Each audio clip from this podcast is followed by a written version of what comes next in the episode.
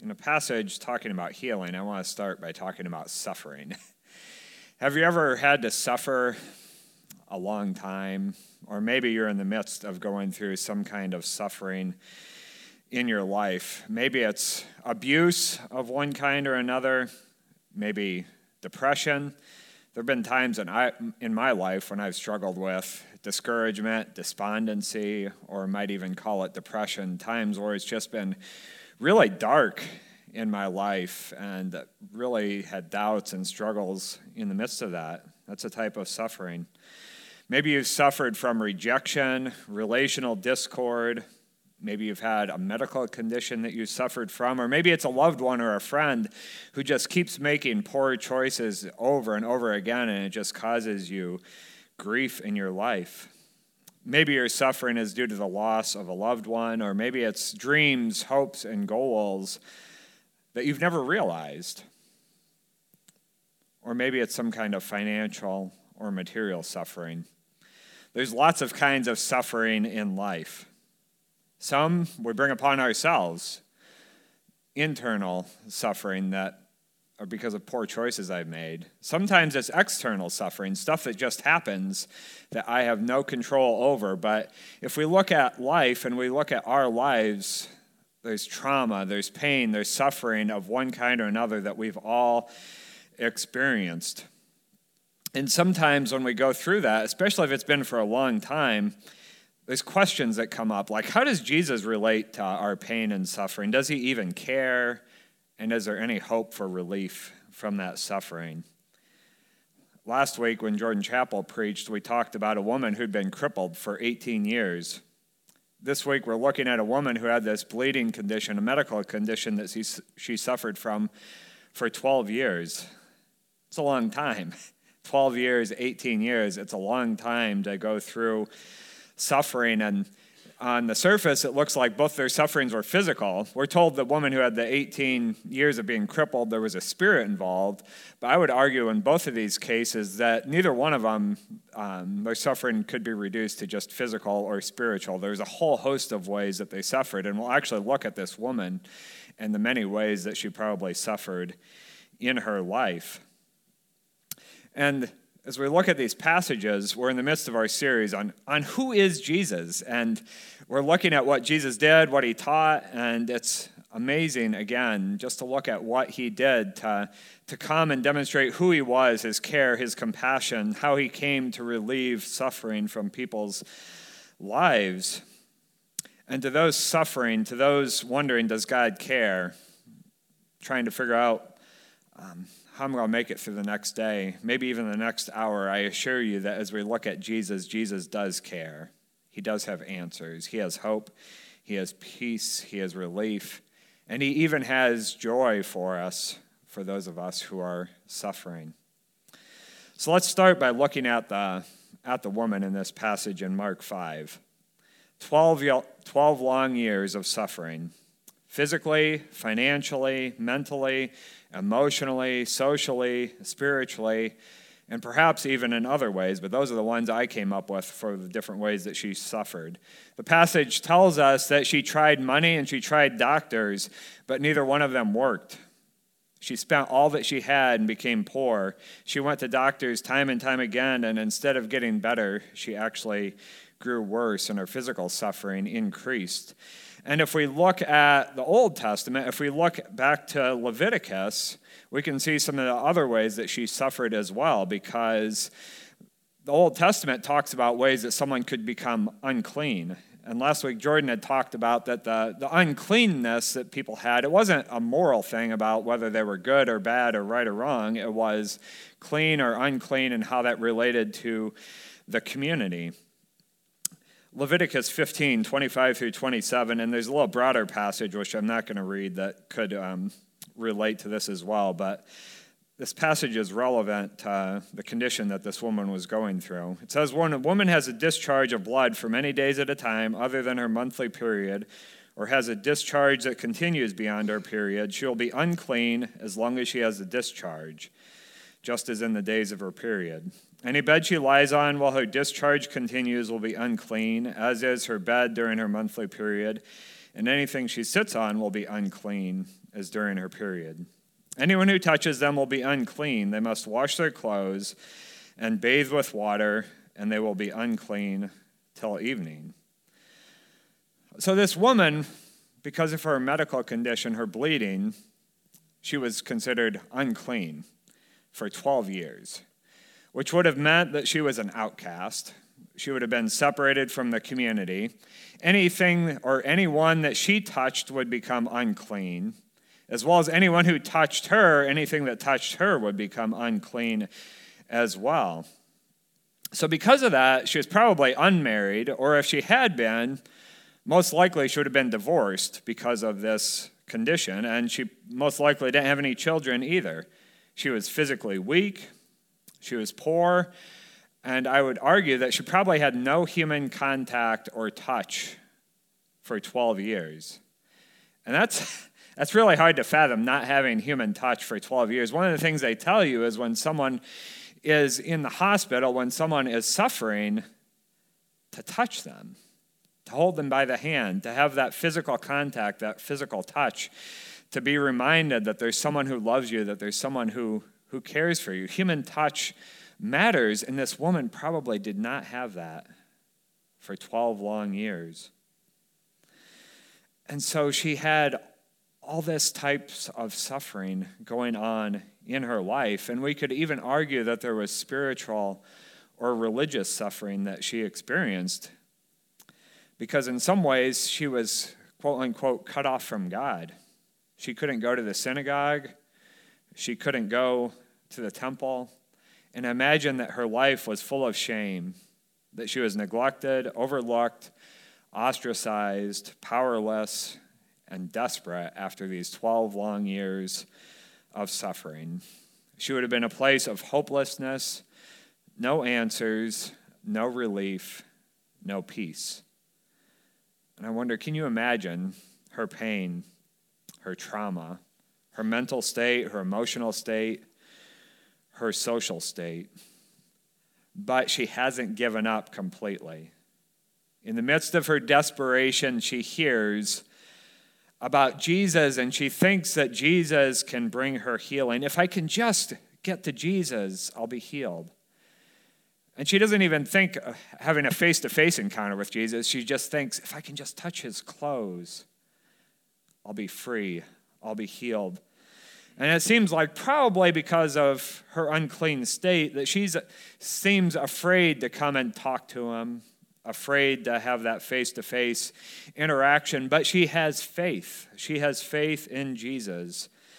And so she probably is doing something to hide her identity, I imagine, that she approaches stealthily in the crowd because she doesn't want anyone to know who she is because there would be immediate, everyone knowing who she is in her unclean state, they would shun her, get away from her. So I imagine that she is disguised, she's covered herself up so that they can't tell who she is. And she comes up and stealthily approaches behind Jesus in this massive crowd she touches Jesus' clothes and she's healed.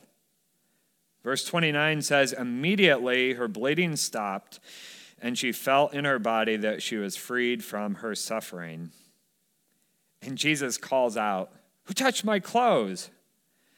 And there's this large crowd. It, it, tells us in the passage that there's this huge crowd. They're pressing around Jesus, they're traveling. And the disciples think that that's a laughable question that Jesus would ask Who touched me? Who touched my clothes? In verse 31, they say, You see the people crowding against you, his disciples answered, and yet you can ask, Who touched me? Come on, Jesus. Stop the cap. What are you talking about? They saw him still the storm. They saw him put the demon possessed man in his right mind and free him from his torment. And yet, and yet they're still incredulous with Jesus. They still don't seem to get it. And every time I see these interactions, I think, thank goodness that Jesus is patient. Jesus was patient with the disciples, he's patient with us. And so the woman, she's got faith in Jesus and in his power to heal her and deliver her.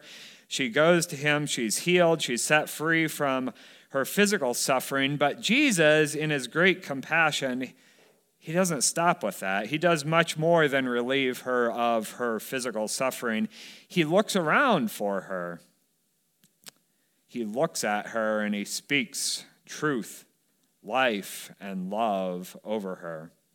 Verses 32 and 34, or 32 through 34. This is after the, or after the woman touched his clothes and she was healed. It says that Jesus kept looking around to see who had done it. Then the woman, knowing what had happened to her, came and fell at his feet and, trembling with fear, told him the whole truth. He said to her, Daughter, your faith has healed you. Go in peace and be freed from your suffering. She was afraid and trembling, perhaps fearful because she was unclean, and maybe she thought that she was going to spread her uncleanness to Jesus by by touching him. Maybe she was afraid because of the way that she approached Jesus, that she was ashamed because of just coming up behind him in secret, being called out. Whatever it was, Jesus restored her, not just physically, but he restored her in all ways, completely and fully. And he says, Go in peace. Go in shalom in Hebrew. Be free, daughter. You're a child of God. Your faith has healed you, made you well and whole. And what happens here is what I'm going to call the great exchange the great exchange between this woman and Jesus. So, according to the Old Testament, due to her condition, she's unclean. And she would have spread that uncleanness, like I said, to anyone or anything that had touch with her, which made it like I said, very dangerous for her to go into this crowd and put her at risk of being exposed. If being exposed for who she was, she ran the risk of being attacked, shunned, condemned, maybe something worse. But she has audacious faith in Jesus, and that audacious faith compels her to go and take this risk, to go out into the crowd and come up behind Jesus and touch him. Her desperation led her to Jesus, and the faith that she had in Jesus led her to him. And something strange happens when she touches Jesus' clothes because uncleanness does not make, her uncleanness does not make Jesus unclean. Rather than Jesus being contaminated by this woman and her uncleanness spreading to him, his cleanness spreads to her.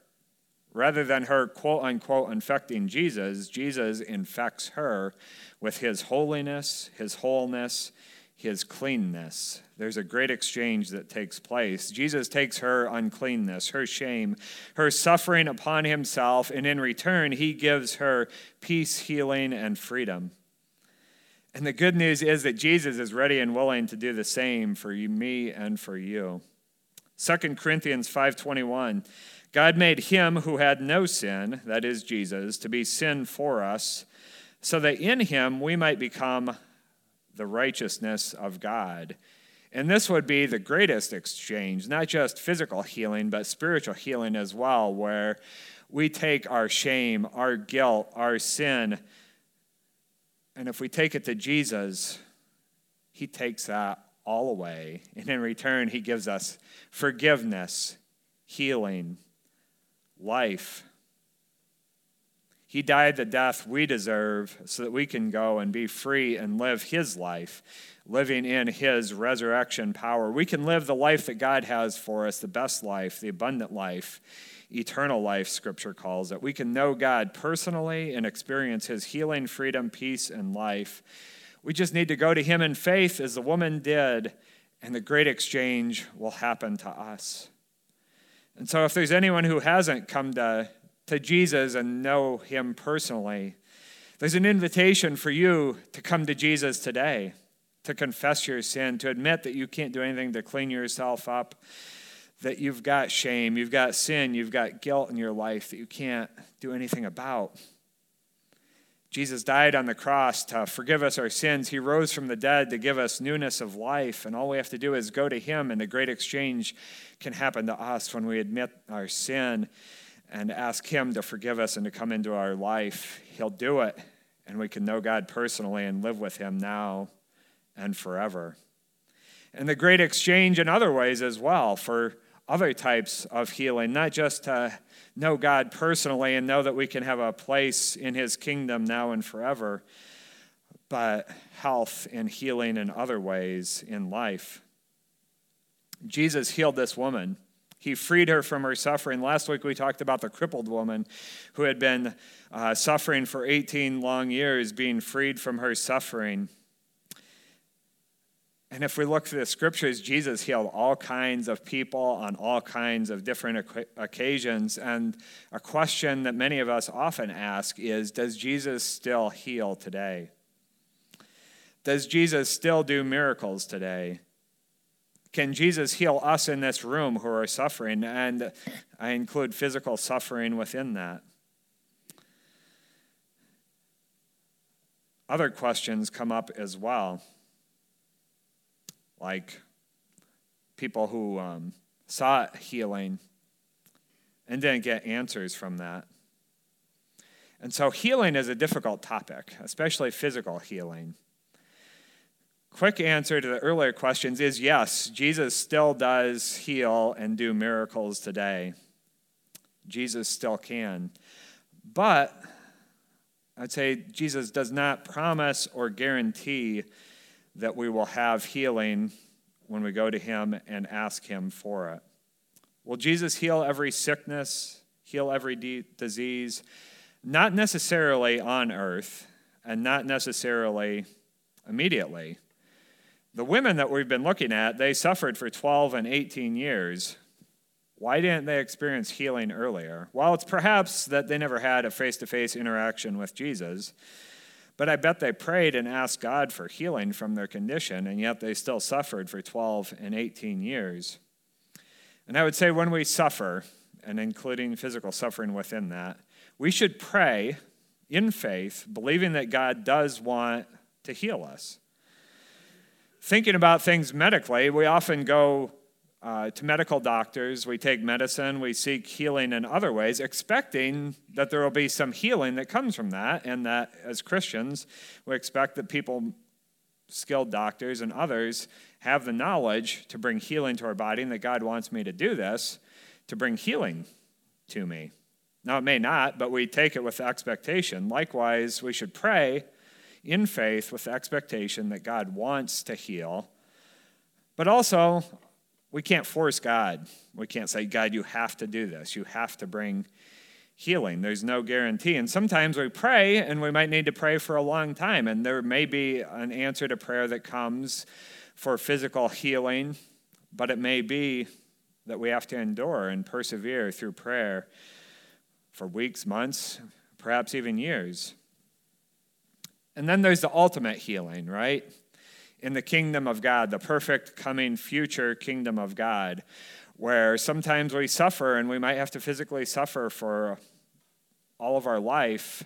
But for those of us who know Jesus personally and have a relationship with Him, we trust that one day there will be relief, there will be ultimate healing in the kingdom of God. Our bodies break down, they get old my body now is not the same as when I was 20. There's physical aches and pains that I have from time to time that I just have to endure. And there's some suffering with that. We're not going to have perfect, if we live to be like 80, 90, 100, our bodies are just not going to be perfect. There's old age that comes and there's physical suffering with that. And God's not going to promise that we have a 25 year old body until we're 100, right? That's just part of the reality of life, and we have to endure some of that. But the good news is that Jesus is coming back. He's going to make all things right, including these bodies that break down and are subject to decay and even illness and sickness and cancer and all sorts of other things that happen in life. We can look forward to that day when we will be free and experience complete and total healing and relief when Jesus comes back. And that's the hope that we have as people who have faith in Jesus. And thinking about healing, you know, uh, we're going to talk about Jairus' daughter, who was mentioned um, at the beginning of this passage. She dies, Jesus brings her back to life. Lazarus dies. Look at that story in a couple of weeks. Jesus brings him back to life. But you know what? They died again, as Jordan Lang had mentioned a few weeks ago. They had to, had to suffer uh, death and go through that again, but yet there's a future healing for both of them as they had faith in Jesus. It's just the reality of our of our life and the world that we live in. There's no talk about with this 12 the woman who suffered for 12 years why this happened to her, how it came upon her. I think it's just we live in a sinful world and this woman had this medical condition that happened because of the presence of general sin. And Jesus came and brought her relief from that. No promise for you and me that we will, but we can approach Jesus in faith, trusting in him. And I do want to read this passage from Revelation 21 as we talk about ultimate healing and the ultimate hope that we have uh, in the future perfect coming kingdom. It says, And I heard a loud voice from the throne saying, Look, God's dwelling place is now among the people, and he will dwell with them. They will be his people, and God himself will be with them and be their God. He will wipe every tear from their eyes. There will be no more death or mourning or crying or pain, for the old order of things has passed away. Great passage to remind ourselves of as we follow Jesus, as we live by faith. The old order that's talked about is our present reality. It's going to be done away with in this perfect coming kingdom of God. We'll have perfect resurrection bodies at that point, no longer subject to death, decay, illness. And whatever pain, illness, suffering you may need to go through now, there's hope. There's ultimate hope that we'll have these bodies that are completely free of any kind of suffering or breakdown, decay, old age. It's what we have to look forward to. And in that kingdom, there'll be no separation from God. It says that God's dwelling place will be with us and we'll live with Him forever and ever. There won't be any conflicts, there'll be no more outcasts or anything unclean. We'll have perfect peace, perfect health, nothing evil, wicked, or destructive.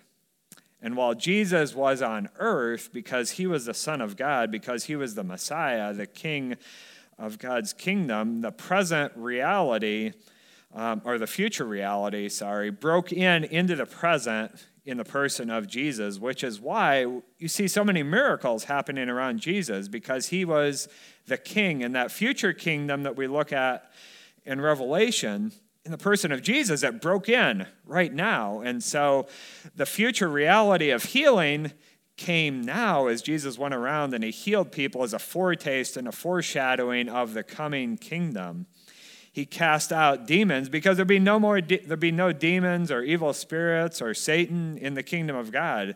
And so he healed and delivered people from illness from the attacks of the enemy in other ways to show what god's kingdom is like to give people that foretaste that foreshadow of it. And we get to read about it in scripture. And sometimes even today jesus does the same He'll use us to cast out demons, to bring healing, to bring deliverance as a foretaste, as a foreshadow of the future perfect reality of the kingdom of God. But we live in the already, not yet. We get to experience it in some way now, but the future perfect reality is still coming. So that's why we still have suffering. We still have to endure bodies that break down and are subject to illness and disease in different ways. But we live by faith, trusting that that future kingdom is coming and will come someday when Jesus returns. Our part is to just pray and live by faith. So, as we talk about healing, what about you? What about me? Where do you need healing today? Where do you need Jesus' life to come into your life? Maybe it's physical healing. Jesus still heals. And all these stories, though, that, we look, that we're looking at, people recognize they needed help and they recognize that Jesus could help them. So we've got to recognize the humility that we need help, and then we've got to go to Jesus just like these people did. Maybe it's mental help, maybe it's spiritual help, maybe it's relational help, maybe it's physical help. whatever it is, we've got to go to Jesus because Jesus does still heal. And maybe it's something that you've suffered for for a long time, just like this woman has suffered for 12 years. Perhaps you've given up hope or nearly given up hope that anything could get better, that anything could change. And even if that's you, I still encourage you to go to Jesus, to pray, to seek his healing. In these four stories in a row in Mark, with the stilling of the storm, with the casting out of demons, with the healing of this woman, and then with the raising of Jairus' daughter, in all of them, people came to Jesus. So, what's your pain? What's your hurt? What's your need? Physical ailment, mental distress, broken relationship. Go to Jesus. Seek his healing, his peace, his presence, and he may heal and deliver you immediately, or you may have to wait and keep living and praying by faith. Because not everyone in the New Testament was healed immediately. It seems like when Jesus was on earth, everyone he interacted with was healed. But if you read through the rest of the New Testament, after Jesus went back to heaven, there are times when it talks about that people had illness, that Paul left someone sick in a place. Well, if the Apostle Paul couldn't heal that person, then what? Sometimes people had to have illnesses that there was no immediate healing from. That could be the reality. But we pray and we seek God in faith. Maybe it's a healing that takes place in time. Maybe it's a healing that takes place through medical doctors. God has gifted medical doctors and nurses and others as well with skill and knowledge to bring healing. And I believe that God does use that. God uses those people to bring healing into our lives as well. We shouldn't neglect medicine or medical knowledge and skill as well. But sometimes we just need to persevere by faith and trust that God will give us the strength and the endurance to get through and that He'll show us Himself in the midst of our suffering because He is the Christ who suffered for us. And as we follow Him, there is going to be suffering that we have to endure as well. Life is hard and weary at times and we pray in faith, looking to Jesus, longing for his return and his kingdom. And there's a lot more that could be said about healing, and we're going to have a time for healing at the end. But before I leave this passage, I want to zoom out a little bit. If you've got other questions about healing, I'd be glad to talk about it, and there's others would as well. But I'm going to leave that discussion for a moment and just zoom out briefly looking at this larger passage from Mark 4:35 through the end of chapter 5. There's four different miracles here and different people that Jesus interacted with. And as I was, I was meditating on this larger passage, I was thinking, from a worldly perspective, who would be the most likely candidates for the Messiah to seek and to spend his time with? Well, one would be probably young, strong, healthy men which we would say probably his disciples were. And then religious insiders and religious, religiously powerful people like Pharisees, teachers of the law, priests, Levites, synagogue leaders, the Sadducees. Those would probably be the most likely candidates for the Messiah to spend most of his time around. But looking at these passages, the storm was stilled, and that was for Jesus' closest friends, his disciples. But then you look at the next three, and you hear, or see, we see Jesus healing a demon possessed Gentile man, an unclean Jewish woman, and a dead Jewish girl, which is not exactly the who's who's list of the day for the most powerful or the most likely candidates for the Messiah, the king, to interact with or to spend his time with. And it made me think maybe sometimes we need to change our perspective on who's the most valuable in the kingdom of God. Often for leadership de- development, we're told focus on those who can attract the crowd, those who are strong and demonstrative leaders, those who are bold, who speak up and have strong opinions. Russell Moore recently wrote an article called Look for Your Next Leader in the Background, Not the Spotlight. And I thought that was a good title for, for an article for the church. Look for your next leader in the background, not the spotlight. Maybe instead of Bill Hybels, Mark Driscoll, and Ravi Zacharias, we need to look to those who are serving in our nurseries, in the children's Sunday school classes, or those who are shunning the limelight as our heroes of the faith. Mother Teresa never sought a crowd. She never sought a following. She never sought power or prestige. And yet, through faithful, loving, humble service, she has impacted millions of people. I've thought about those who speak often at Christian conferences, and it's often those who have a podcast, they've written books, they've got a large following in some, in some way. And I thought, I just want to hear someone who served faithfully in some out of the way place for decades, or someone who's led maybe a small urban ministry for decades. And I've actually been to a conference where they have had speakers like that. But often the, the headline speaker is someone who's written books and they've, they've got a well known name. Maybe in the kingdom of God, we need to rethink uh, our focus and what we need to look at as those who are most powerful. Jesus went to a demon possessed Gentile man, an unclean woman and a dead girl. That's who Jesus spent his time with. Like I said, not exactly the most powerful or prestigious, and yet Jesus loved them. Jesus had compassion and care for them, and Jesus had an interaction with them that has influenced millions of people, right? Because their story is in Scripture, and how many millions of people have read their stories and heard about them, and it has had an impact in their life. Who might we be overlooking? Who might you be overlooking? The quiet person, the quote unquote disabled person, the person serving in the background, a child, a senior citizen. Perhaps the next great leader is someone we'd say has a disability, is uneducated, or maybe they have a criminal record Maybe they're a child. Maybe they're someone with a disease. Maybe it's a refugee, someone who's looked down upon or discriminated against by society in some other way. Maybe they're not who the world would be looking for, but they're exactly who God wants.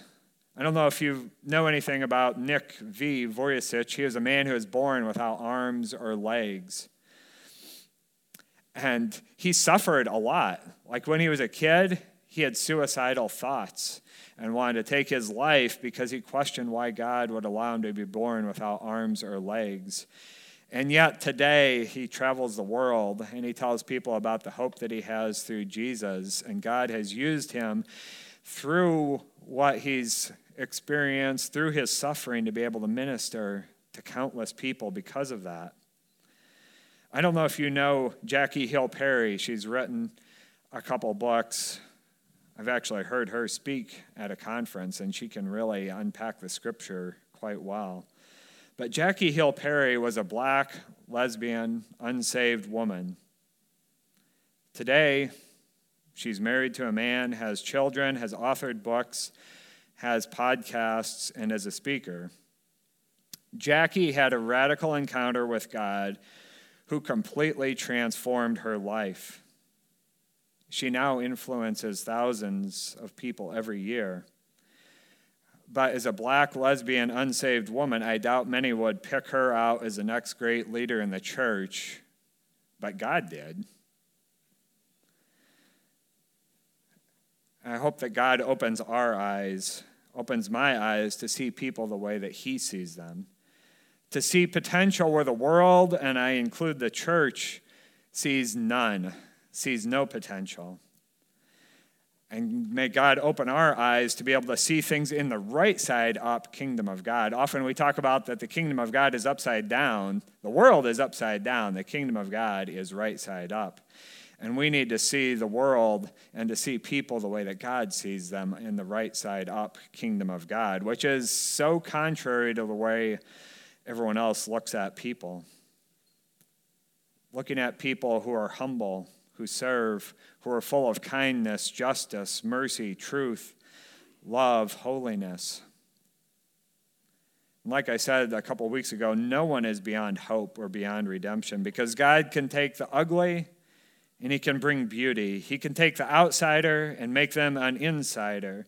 He can take nobodies and make them somebodies. God can heal the broken, take away the shame, raise up the lowly, and bring the life to dead.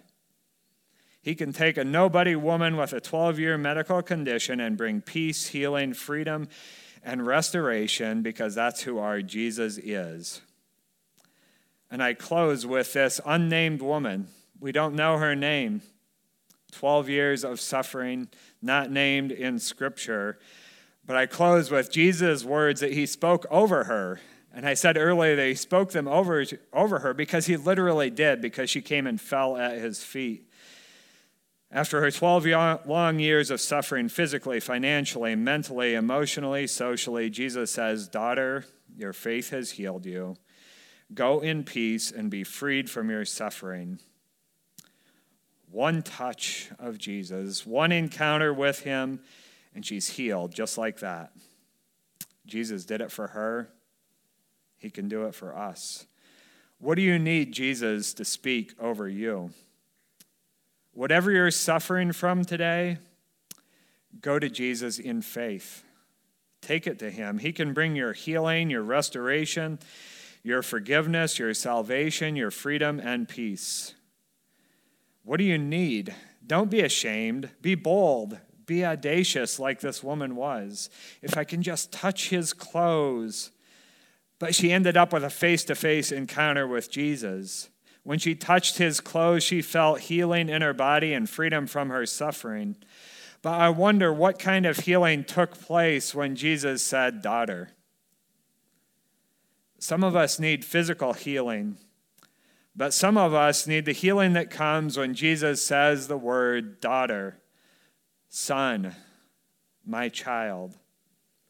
Some of us need him to speak his peace over us.